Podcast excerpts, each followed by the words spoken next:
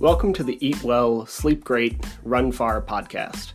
My name is Will Frantz, and I'm here to help you go farther, faster, and longer without injuries, gut problems, or giving up your favorite foods. This episode was originally recorded as a weekly live in the Trail and Ultra Running Nutrition group on Facebook. If you'd like to join these lives, watch past replays, or get any of the written summaries I do for these weekly, please head to the link in the show notes, drop me a comment. I'm happy to help you out. Now, let's get on with the episode. Believe we are live. Great. So, today, let's talk about low carb and low carb diets. Pardon me. Unless you've been in a coma for the last 15 years, you probably know someone who's done some version of a low carb diet. And maybe you've even tried one yourself. I mean, I have. I have tried both Atkins and keto and some other things for very different reasons, and I've seen a wide range of results. First off, in in many ways, these diets are much better than the like ultra low fat diets that were popular in the late 70s and all through the 80s. And when I first got into this health journey, I did a lot of like N of one experiments. So just testing on myself to doing like blood levels and different diets and seeing what happened. And when I did a very low fat diet, we saw huge crash in hormones. I was not the nicest person to be to be around and just disturbing levels of inflammation from my blood levels. My, if you know what this is, my HSCRP, my highly sensitive C-reactive protein was like through the roof. And that is concerning to me. When I did very high fat diets, um, specifically keto of a couple different varieties, I led to very high LDL, which as many of you know, is often referred to as bad cholesterol. It's way more common than that, or complicated than that. But if I had to choose between one of the two, and we don't, um, I would choose the higher LDL over the higher inflammation. And to be clear, I'm not a doctor or a dietitian, and this might be different for you, and this only applies to me, but chronic inflammation is a factor in like every long term disease. And LDL is only really a factor when it comes to these chronic um, or heart disease, right? So cardiovascular disease, which is very prevalent in my family and concerning to me. But if I had to choose one of the two, um, I would take the LDL because you can manage that a little better than the high inflammation. But I would personally rather limit both. So try and like take the middle ground here. And all that aside, if we're not just completely discussing health and what these things do to your blood levels,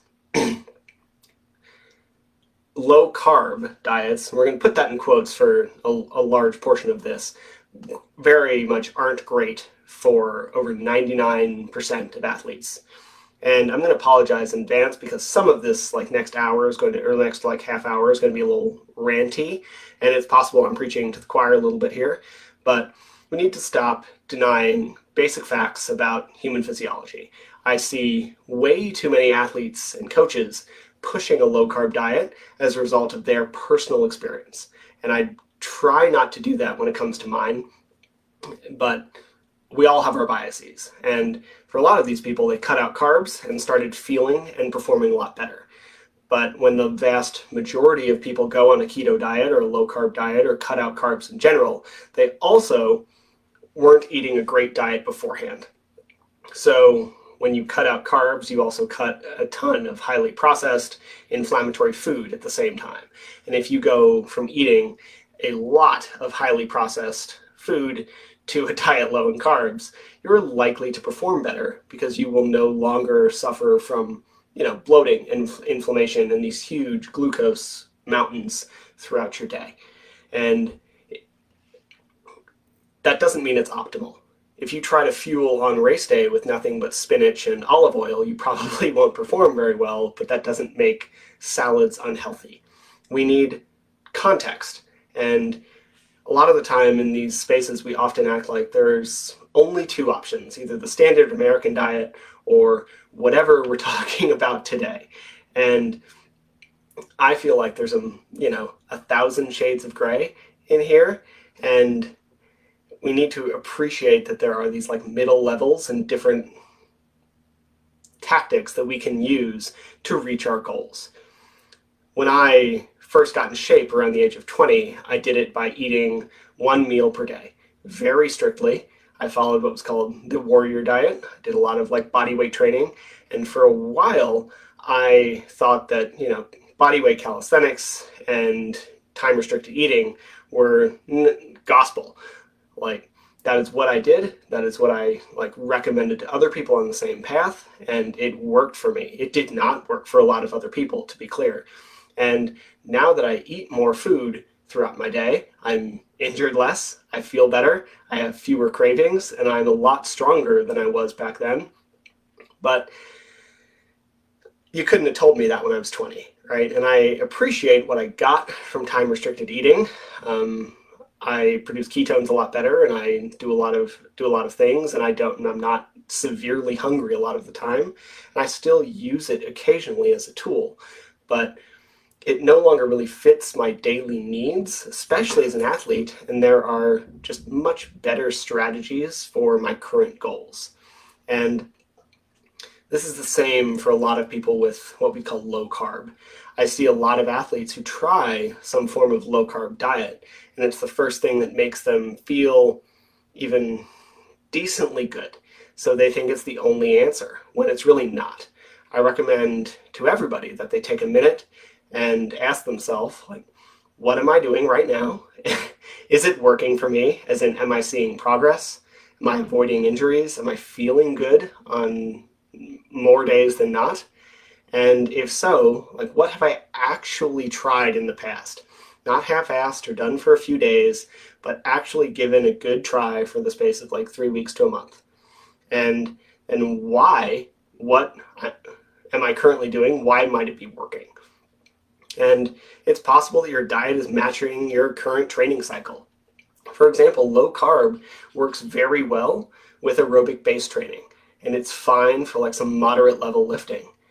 And maybe maybe you've also just found something that allows for a lot of consistency for you. That was the thing for me in my early 20s. One meal a day worked very well for my lifestyle. I uh, ran a frisbee team. I did kung fu. I was in like 20 credit units. I had a job, and all of that made it very easy for me to eat one meal a day because I was so busy. So that just stuck very well. And then it's also maybe the first thing you've tried that doesn't have a bunch of highly processed food, be that sugar or seed oils or whatever. And hell, it may have nothing at all to do with the diet your training plan and lifestyle might just actually be healthy enough otherwise to compensate for some sort of dietary deficit. Like most very long lived cultures in the world include some alcohol and sugar and things in their life. And these people live past 100, and it's probably not because alcohol and sugar are necessarily healthy. It is probably because they don't have a lot of stress and live a very healthy lifestyle. Like, no matter what, why are things working? And in the end, you should kind of eat how you want, like you're an adult. I'm not saying you need to eat carbs. What I'm saying is we need to stop denying physiology. Carbs inherently do things in the human body, i.e., restore glycogen and drop cortisol.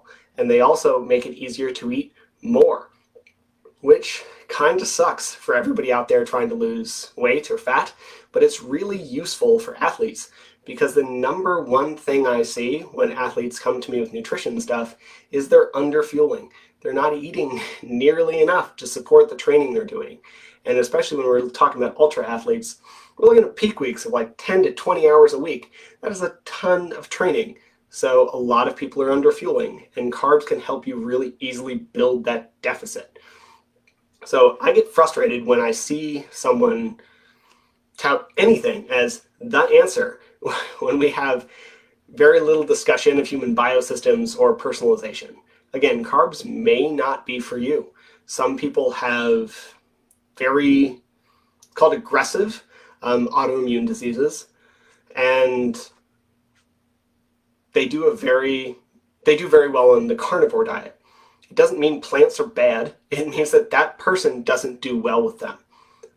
Other people are allergic to meat. That doesn't mean meat is bad or protein is bad. It means they have an allergy. And we need to figure out why something might be working or not working for us before we start pushing dogmas. Especially dogmas that can lead to problems in our in our community. Again, carbs are a good source of fuel in a community that tends to not get enough fuel. So I do not I don't tend to appreciate the pushing of a dogma that leads to further undereating.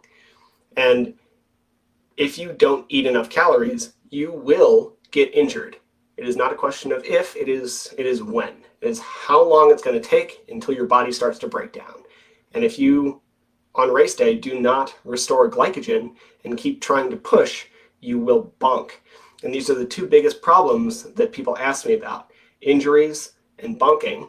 And yet here we are pushing a diet that pretty inherently restricts calories on athletes.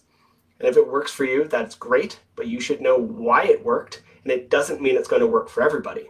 Because in 99% of circumstances, low carb is not the answer for a whole lot of reasons. Let's get into some of them. First, low carb doesn't actually mean anything. Ketogenic is a very particular balance of like fat, protein, and carbohydrate. If we look back in the 90s at the Atkins diet, when I did that, it is a, yes, I was very young to be on a diet, whatever. Um, it is very similar to a ketogenic diet, but slightly higher in protein.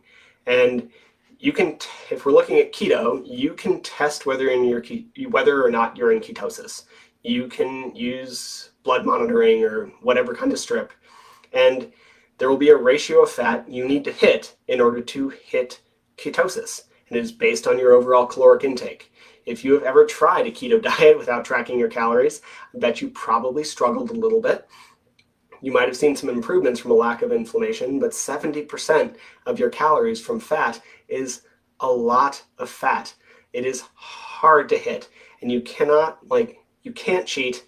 You can't have a high protein meal. Like, a single chicken breast is enough to knock you out of keto. So, if we're looking towards keto, we need to hit these markers that we're looking for in order to stay there. And while keto is proportionally low carb, low carb is fairly meaningless in and of itself. And we can see this from recommendations. Some people recommend 20 grams a day. I've seen 50, I've seen 100. Some people say you should count fiber as a carbohydrate, others leave it out. Low carb in and of itself is too vague to be useful.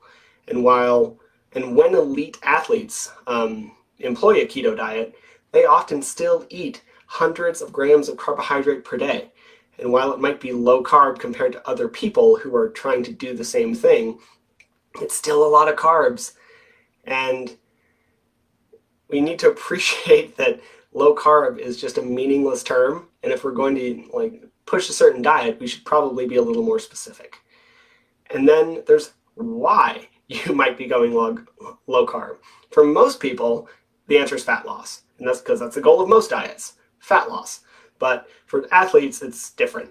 While some of us might still have like fat loss or weight loss goals, a lot of ultra runners also try to use low carb to become more fat adapted, which should beg the question can you reduce carbs to become more fat adapted? If you eat fewer carbohydrates, does your body start using a higher percentage of fat for fuel in relation to glucose? And the short answer is yes, but does it matter? and probably not. So high levels of fat ad- adaptation don't really seem to lead to performance benefits, or at least not inherently for most people. Granted, ultra runners are really hard to study because it is it is a rare person that wants to run for 24 hours on a treadmill in a lab. It's an even rarer person who wants to do that strapped to a bunch of machines. But we don't really see any indication that being more fat adapted actually impre- increases your performance. It doesn't make you faster or necessarily help you go longer. Uh, as I said in the beginning, if you were eating if you weren't eating very good quality food, if you were eating a bunch of inflammatory, highly processed food and you went low carb, and it greatly improves your food quality, you're probably going to see some improvements because you're going to have better micronutrient balance. you're going to be able to go a little farther because you're higher in potassium and magnesium and you're just not quite as inflamed. But, pardon me, the decreased amount of carbs does not in and of itself lead to a performance increase. And one thing it can do, and this is relevant to some people here, is it would require you to eat less while you're running, which could be a big advantage if you were doing longer races, especially those with sparse support. So if you're training for 200 milers or self-supported FKTs, it could be your secret sauce to require less fuel on the run. But that is not the goal for most people here. Most races have plenty of access to food by way of aid stations or drop bags. So the ability to eat less is rarely like your deciding factor. When we cut out carbs, we also get a lack of explosive power. If you want to get faster, you have to train by getting going faster. You have to run fast. And you have to specifically train for short bursts above your functional threshold power or critical speed, which for most people is about 95% of your max heart rate. And you can do that on keto, but you're going to burn out a lot faster and your workouts won't be a lot of as effective because you can't push as hard. You can your body can make glucose from fat and protein, but it shouldn't have to. If we just feed it, you'll also get a lot more of your workouts. It's a slow process to make ATP, our like cellular energy, out of fat. It's a it delivers a lot of energy, but it's slow. Whereas for glucose, it delivers a little less, but you can do it a lot faster. So if we just fuel it, we will have a much better training session. So if you care about maximizing workouts and performance and really increasing speed, carbs will probably help you get there. And then we get to like how of low carb for performance. So one of the first people to really push this in the early 2000s was a man named Bob Seebohar, and he created a program called Metabolic Efficiency Training. And it was designed as a short-term program. And he aggressively cuts carbs for about a month or two while focusing on low and slow aerobic base training. Specifically, you went through some invasive testing to figure out where your like threshold is, and then you cut out all carbs that are not like directly coming from vegetables or low um, low sugar fruits. You run at nothing but that like low intensity that you tested, and then after about a month or two, you retest and see where your like new threshold is. And that's great. Again, if you're trying to reduce how many calories you get on the run, but it doesn't seem to necessarily increase performance unless we're trying to really compete in these super long runs with very little support. And sorry, lost my train of thought. So specifically, it was also not designed as a long-term strategy.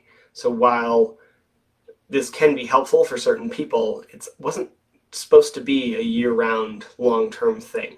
I so now I talk to athletes or people who are doing a, a keto diet or this metabolic efficiency training all year long when they're trying to push themselves through weeks of high intensity training or compete in a 50k or they're doing these like 800 repeats and it just they don't match. It you're not going to get the most out of it. And if you're feeling like crap after your long runs and you're not fueling or you're feeling like crap after your track workouts and you're not fueling that is probably why.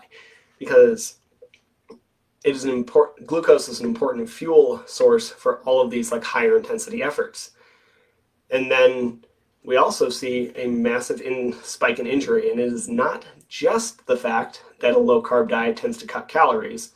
Carbs also help recovery. If you're in a stressful training block, carbs can help you recover better and faster. And some of that is glycogen restoration. So when we're training 10 hours a week, you're not going to get 20 a 24 hour gap between your training sessions. It's just not going to happen. Um, you might have a long break, but glycogen is on like a 24 to 36 hour restore cycle, depending on you and your genetics. So unless you can take a day or two between every training, a full day or two between every training session, getting some carbohydrate and really forcing it in there, especially directly after whatever you just finished, can really help expedite that process and fuel your next workout. but it is also a cortisol management. And we saw this for I don't know, we saw this for over like 10 year 10 years ago in CrossFit. One of my coaches um, was a big nutrition coach for CrossFit. And for years, athletes tried to leverage a paleo diet in CrossFit. And as soon as they started using things like UCAN and cluster dextrin and just eating burgers and pizza between days of the games, performance skyrocketed. And granted, it's a different sport, but this is this is my point. Physiology remains the same. Carbs help restore glycogen faster, and they will also help manage your stress. So so many people I know like hate the speed training and hate the push, and a large portion of that is they don't fuel appropriately. So they get very, they see very little progress because they're not able to push hard enough in the workout to create the progress. And then there's also the increased injury risk. So I know quite a few people who were doing speed workouts. They say whenever I go this fast, I tend to tear something or pull something or damage a tendon. And a lot of that is because we are not having quite enough energy or overall calories to support training. And carbs also help manage cortisol. So if you have a stressful life on top of your training, carbs really could be the difference between overreaching and peaking.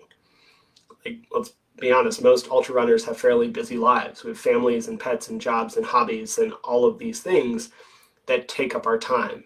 And most of us are not professional athletes. We try to fit in what is functionally a professional athlete training schedule into a full time life. So if you're trying to fit a 10 hour training week on top of your regular life, you're at a much higher risk for breaking down. And last week I discussed the high rates of injuries in this sport. And while a lot of that comes from going too hard too fast or trying to bite off more than we can chew, a lot of it just become comes from undertraining and under recovery actual overtraining is incredibly rare. Most of us just don't give ourselves the necessary time or fuel to recover properly. So, if you live a stressful life, carbs and their ability to restore your glycogen, um, hydrate you, and manage your cortisol could actually be a bit of a secret sauce for you. So, for most people, again, there's not really a real benefit to low carb. You don't get faster. You don't have you have a higher risk for injury. You can't eat potatoes or pizza. And while you might end up needing fewer carbs or less overall fuel during your race, that is not a huge advantage for most of us. Instead, we risk overtraining for no real reason.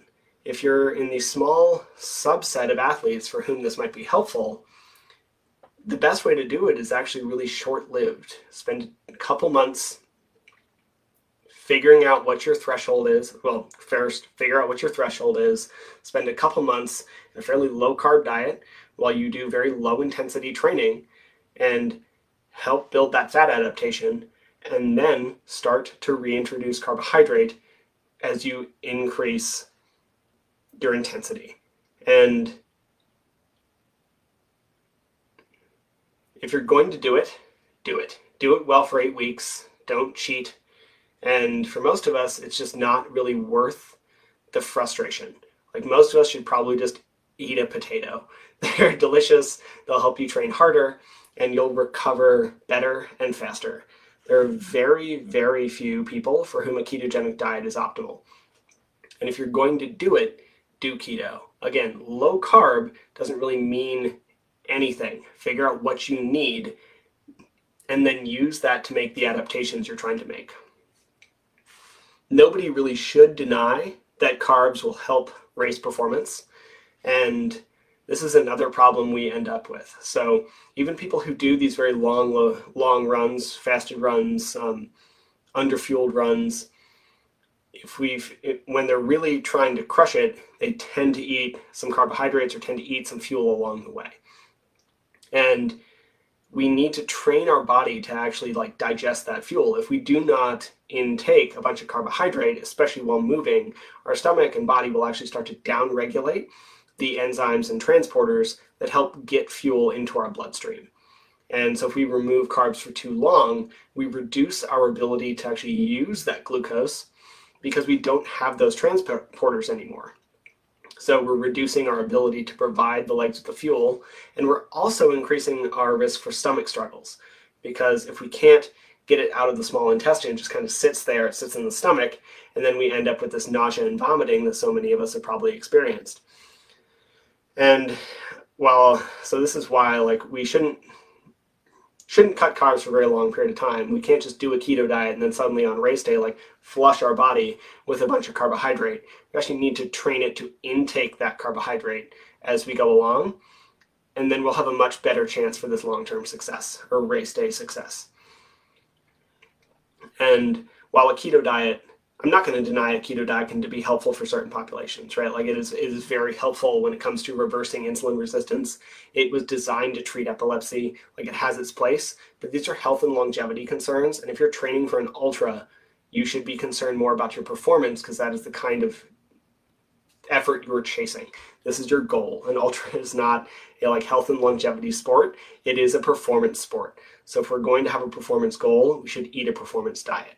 And I would hope nobody here that like should would think that a pro level cyclist would eat the same exact diet as someone trying to lose 100 pounds or someone who sits on the couch all day long. Yet that's functionally what we do when we're talking about a keto diet or a low calorie diet for race performance. I've said it now, I've said it before, and I will say it again. Your carbohydrates, your carb intake should not stay the same every day. It should be higher on high training days, it should be higher on high intensity days and timing can also matter. So for those of us who struggle a little bit with sleep, having a little more carbohydrate at a well-timed dinner can help you get to sleep faster because of that drop in cortisol. But I have the other frustration the frustration from the other end when I see like high carb coaches saying that we should eat six to 10 grams of carbohydrates every day when we're training. And that is excessive, right? like you might, well, like for me, that would be 700 grams of carbs on the upper end. And while that might make sense on a day where I run for 12 hours, which I've not done yet, but while it might make sense on this like long race day, or even a higher carb intake um, would make sense around some very high intensity sprint training. It does not make sense on a day where I'm stuck in front of a computer or vegging on the couch or not doing much. I'm not a high carb guy in spite of this entire chat that I'm currently doing. Quite the contrary, like my my non-training intake days hover around 100 150 grams per day, which is about a third to a half of what like an average American eats in terms of carbs. But on training days, my carbs skyrocket. I eat a lot more rice, I eat a lot more potatoes, and I use cluster dextrin to support training because it helps. This is why I like carb cycling. I don't think your food intake should be the exact same every day if you're training and your training looks very different on different days. For most people, a fairly standard intake works because it'll even out in the wash. If you only exercise four hours a week and stack through days, the extra carbohydrate for those like four hours spread out doesn't, it's more trouble than it's worth. But for someone training for an ultra, where you might be training 10, 15 hours in a peak week, and one of those days has six hours of activity, and another day is like a walk, those days should look different. The days around those days should look different. Context is everything. We our protein should stay about the same, our fat should support our hormones, and then our carbs should cycle based on what we're doing and what we're eating. I would be carbs aren't bad and they're not like a godsend either. They will help you as a performance sport and they taste good and we should stop demonizing them. I'd be even more frustrated if I saw a ton of athletes like demonizing protein, especially considering it's like essential nutrient for life and muscle repair. But I very rarely see people saying you shouldn't eat any protein, whereas every day, pretty much, I see someone talking about how carbs are the devil. And I see more I see more you should avoid all carbs than I do see like you should avoid all alcohol.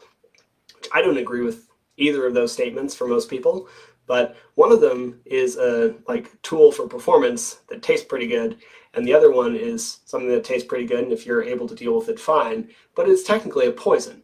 So I don't know why we are demonizing carbohydrate to such a high degree. Yes, most people overeat them. Sugar is like not great for you outside of activity, but it doesn't need to be the like the devil food, right? So done with my rant. Thank you for those of you who've stuck around. And if you want to know the basics on carb cycling, um, grab my meal creation guide. It is the like first link in the guide in this group. It will give you the basics without having to learn to count macros, which is a skill that takes some time to build. And that's really all I have for you today. In the future, if you would like to watch or listen to these rather than watch them, I'm starting a podcast. It is going to be called Eat Well, Sleep Great, Run Far. And that first three episodes of that should be out tomorrow. It's mostly going to be a series of replays of these live videos. There will also be some other episodes in there of like short content and hopefully interviews someday if I can convince someone to talk to me. And I'm not quite sure what all that looks like yet, but it's going to be launched soon. So thank you very much. I'm still amazed and humbled by. Oh, Karen, I'm not sure. I will finish this up and look into that further. So I am anyway. I'm amazed and humbled by that anyone seems to care what I have to say, and I just really appreciate it. So thank you so much, and I will be back next week. See ya. Thank you for listening to the show. To be clear, I'm not a doctor nor a registered dietitian, and nothing you heard was medical advice. You should always speak with a qualified medical professional before making any changes to your training regimen. If you enjoy the podcast or found it useful, please take a couple seconds to give it a rating or share it with a friend.